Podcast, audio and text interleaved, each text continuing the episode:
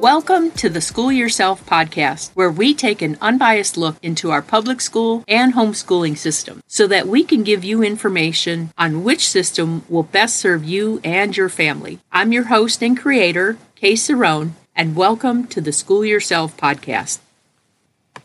Welcome to the first episode of the School Yourself podcast. I'm your host, Kay Cerrone. I'd like to start off by sharing a story with you that happened to me early on in my teaching career. When I decided to become a teacher, I went back to school to get my degree, and I was considered a non-traditional student, meaning I was an older student. And I ended up graduating in my early 40s and began my teaching career in a second grade classroom in a district that was considered a high trauma district. A high trauma district is a district that has a significant number of students that qualify for free and reduced lunches, meaning that they live at or below the poverty level. Many of these students have witnessed physical, emotional, and sometimes sexual abuse. So these students have very high needs. And like I do every year, at the beginning of a year, I pull the files of my students that will be in my classroom and sit down on the floor and spread out the files and read through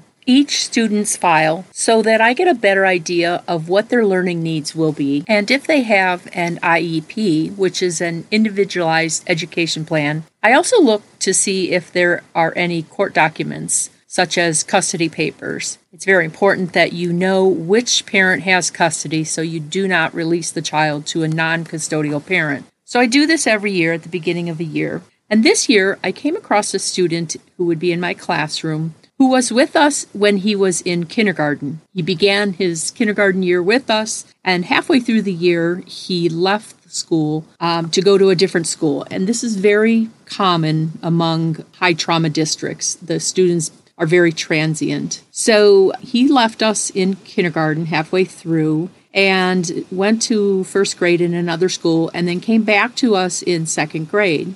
And as I was looking through his paperwork, I noticed on his IEP that he was in a resource room in the previous school. A resource room is a room that is dedicated to students with high special needs, and it is run by a special education teacher with many aides, and that classroom capacity is capped off at 6. So it's very specific learning needs that are addressed in that classroom. And so this student was in a resource room in his last setting, and now he was being put back into the general education setting in my classroom. And I had 31 students that would be starting the year with me. So I began to wonder why he would be moved from a resource room into the general education setting when he switched his schools. And I started to do some digging, and I came upon some information that our administration had made the request to have his IEP amended, which means to change his IEP so that his classroom placement would go from the resource room, which was the previous school's placement, to the general education setting. Now, this IEP is a legal document. It's a very long document. It's usually 10 to 12 pages long. And unless you really have the background knowledge,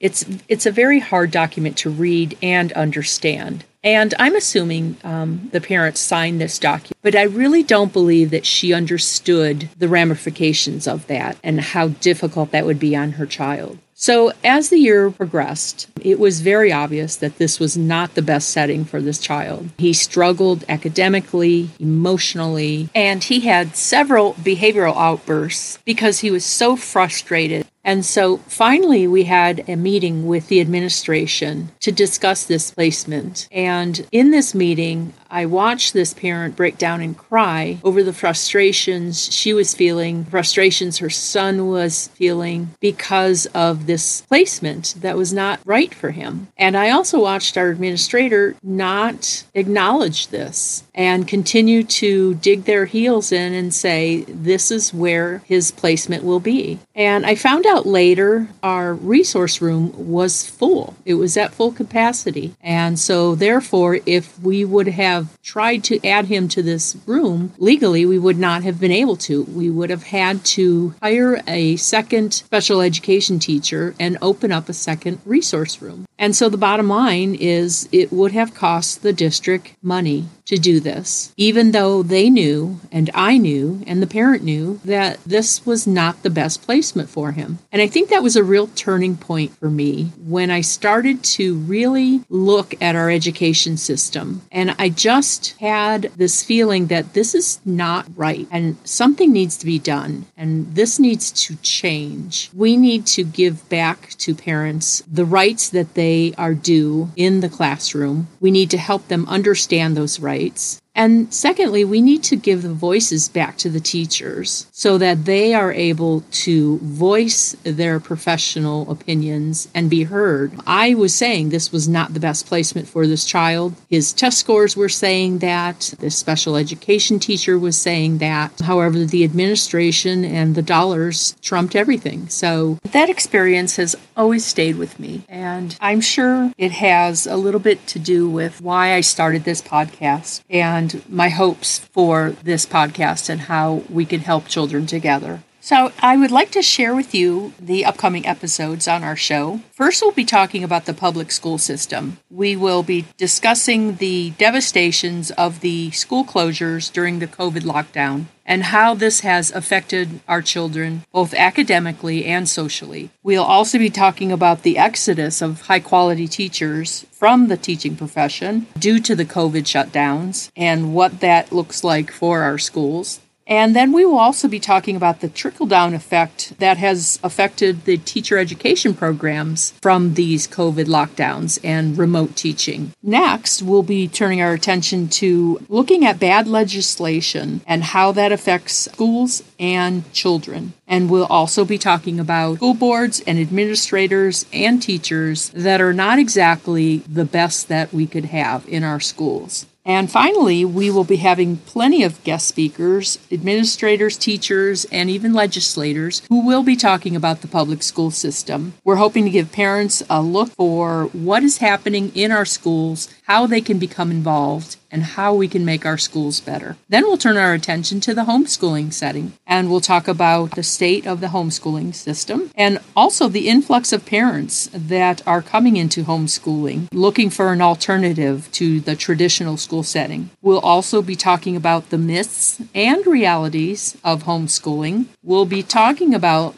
companies that are trying to cash in on the homeschooling movement, coming up with curriculum that may not be the best for your child. We will also be talking about the how-tos of homeschooling, such as how to create transcripts, what to do with state testing, and things like that. And we will have guest speakers also talking about their homeschooling experiences, the good and the bad, and how you can find good homeschooling networks. We'll talk about free resources for you, the parents, where you can help your child supplement their learning and also look for resources that won't cost you out of your pocket to help your child. Finally, we'll be sharing with you real teaching strategies that are research-based strategies that we use in the classroom. I hope you join us next week for our next episode, where we'll be talking about the devastation the COVID lockdowns have had on our public schools, our students, and their academic and social learning. Before I leave you, I'd like to give you this free resource. It is called Teacher Pay Teacher. It's a website that you can find by Googling or DuckDuckGoing and putting in the words Teacher Pay Teacher. This website was developed by teachers so that they could make some extra money while they were creating things that they needed for their classroom. And the great thing about this website is there are so many free resources on this website that teachers just wanted to share with other teachers. And so when you go onto this website, you can create an account for free, and then you put in a grade level and you put in a subject matter that you would like, and then you can search for things like tests, worksheets, projects, all kinds of things. And the best thing about this is you can also search all those resources, starting with anything that is free. free in your filter. So, for instance, if you were looking for information, nonfiction on elephants, you could search for the grade level, the subject, which would be science, and look for elephant projects in the search box. And then you could put in the relevance of free comes up, and you can find all types of documents and information on elephants. And it's just a wonderful resource made by teachers for teachers, but also the public is able to access it. So again, this is called Teacher Pay Teacher. Go ahead and create a free account. And I hope you join us next week.